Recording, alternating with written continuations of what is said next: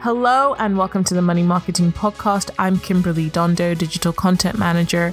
And in the first weekend essay podcast of the year, we have editor Tom Browne with his weekend essay on how Luke Littler can avoid the pitfalls of overnight success. Take it away, Tom. The last few weeks has seen one of the most remarkable spectacles in sporting history. Luke Littler, an astonishingly precocious 16 year old darts player from Warrington, stormed through to the PDC World Championship final at his very first attempt, thrashing seasoned professionals and ex world champions along the way. Even though Littler ultimately failed to lift the title, understandable, given he was facing the new world number one Luke Humphries, himself on an 18 match winning streak, his runner up spot still nets him £200,000, not to mention potential millions in future sponsorship deals. Predictably, the media coverage has been frenzied, with acres of breathless comment about Littler's post match celebrations, either a kebab or a KFC, his mystery girlfriend, 21 year old beauty consultant Eloise, and even some controversy. A photo of Littler holding aloft the Sun newspaper alongside his kebab didn't go down well in the notoriously anti Sun Warrington. This overnight fame would be hard for any 16 year old to deal with, but when combined with a sudden influx of cash, the potential pitfalls are obvious to see. Success, wealth, and adulation are all very well, but to borrow a title of a recent Bros documentary, what happens when the screaming stops? It's a dilemma that Anthony Hutton, winner of Channel 4's Big Brother in 2005, has struggled with himself. I was just a young working class lad from the Northeast who was thrust onto the biggest TV show in the UK, he recalls. It was a huge pedestal. Then, when I was announced as the winner, it was like a massive hit of euphoria. I came out to exploding fireworks and a crowd of people holding posters of me. The first person I met was Davina McCall. It was insane.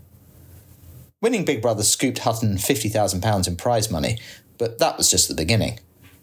The next day, I had about 70 agents on the phone, all trying to sign me up. Eventually, I picked one, and within an hour, I was being whisked off to a London mansion for a £200,000 photo shoot. Then, a couple of weeks later, I did a TV show called The Match, where I got the opportunity to play football in front of a capacity crowd in St James's Park. Basically, I was on cloud nine, but I soon realised there was a price to pay for that. As the opportunities and cash started to dry up, Hutton struggled to readjust to normality and, in his words, spiraled into a dark place. It was only by reaching out to a mental health professional and re- relocating back to the Northeast that he was able to regain some kind of structure and momentum in his life. I wouldn't change anything because it's shaped the man I am today, says Hutton, who now runs a barber shop and a cocktail bar while advocating on behalf of men's mental health. But I would advise you, Luke Littler, to keep a tight circle around him because he's going to have lots of hangers on who just want to share in his fame. I would also advise him to be sensible with his money and speak to a financial advisor.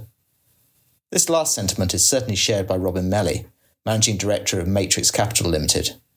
Melley is the author of a consumer guide for the Financial Vulnerability Task Force, which recognises that the acquisition of sudden wealth can lead to people finding themselves in uncharted territory and often left feeling overwhelmed or vulnerable, something the psychology Stephen Goldbart identifies as sudden wealth syndrome.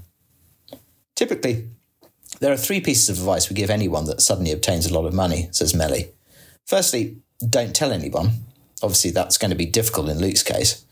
Secondly, put the money in a safe space, such, a, such as a national savings and insurance account, and just leave it for a while. And finally, seek professional advice from somebody suitably qualified.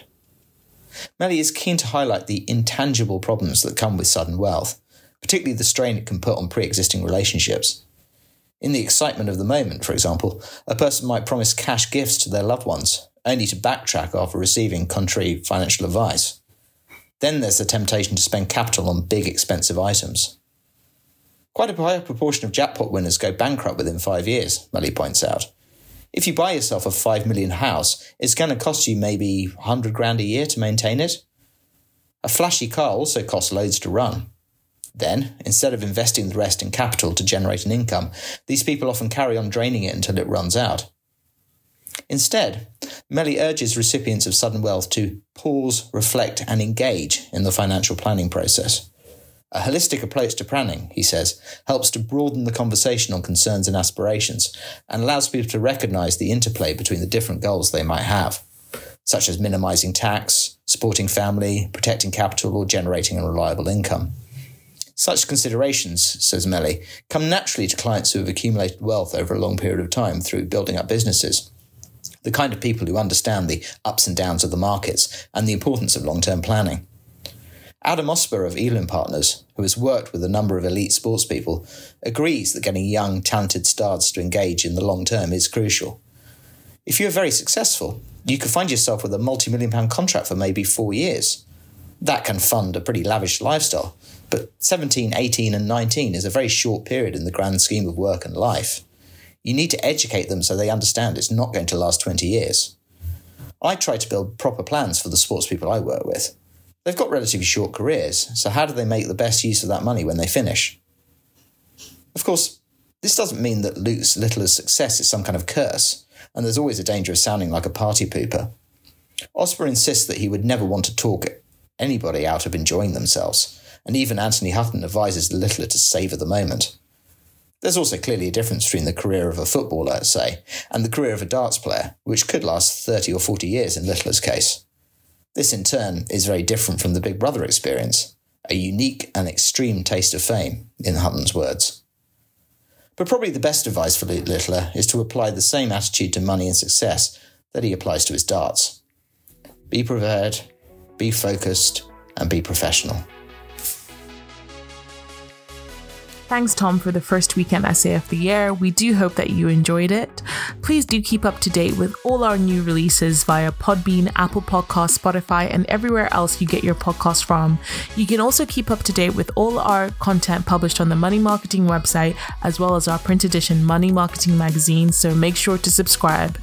Follow us on Twitter, LinkedIn, Facebook, Instagram, and Threads. See you next time.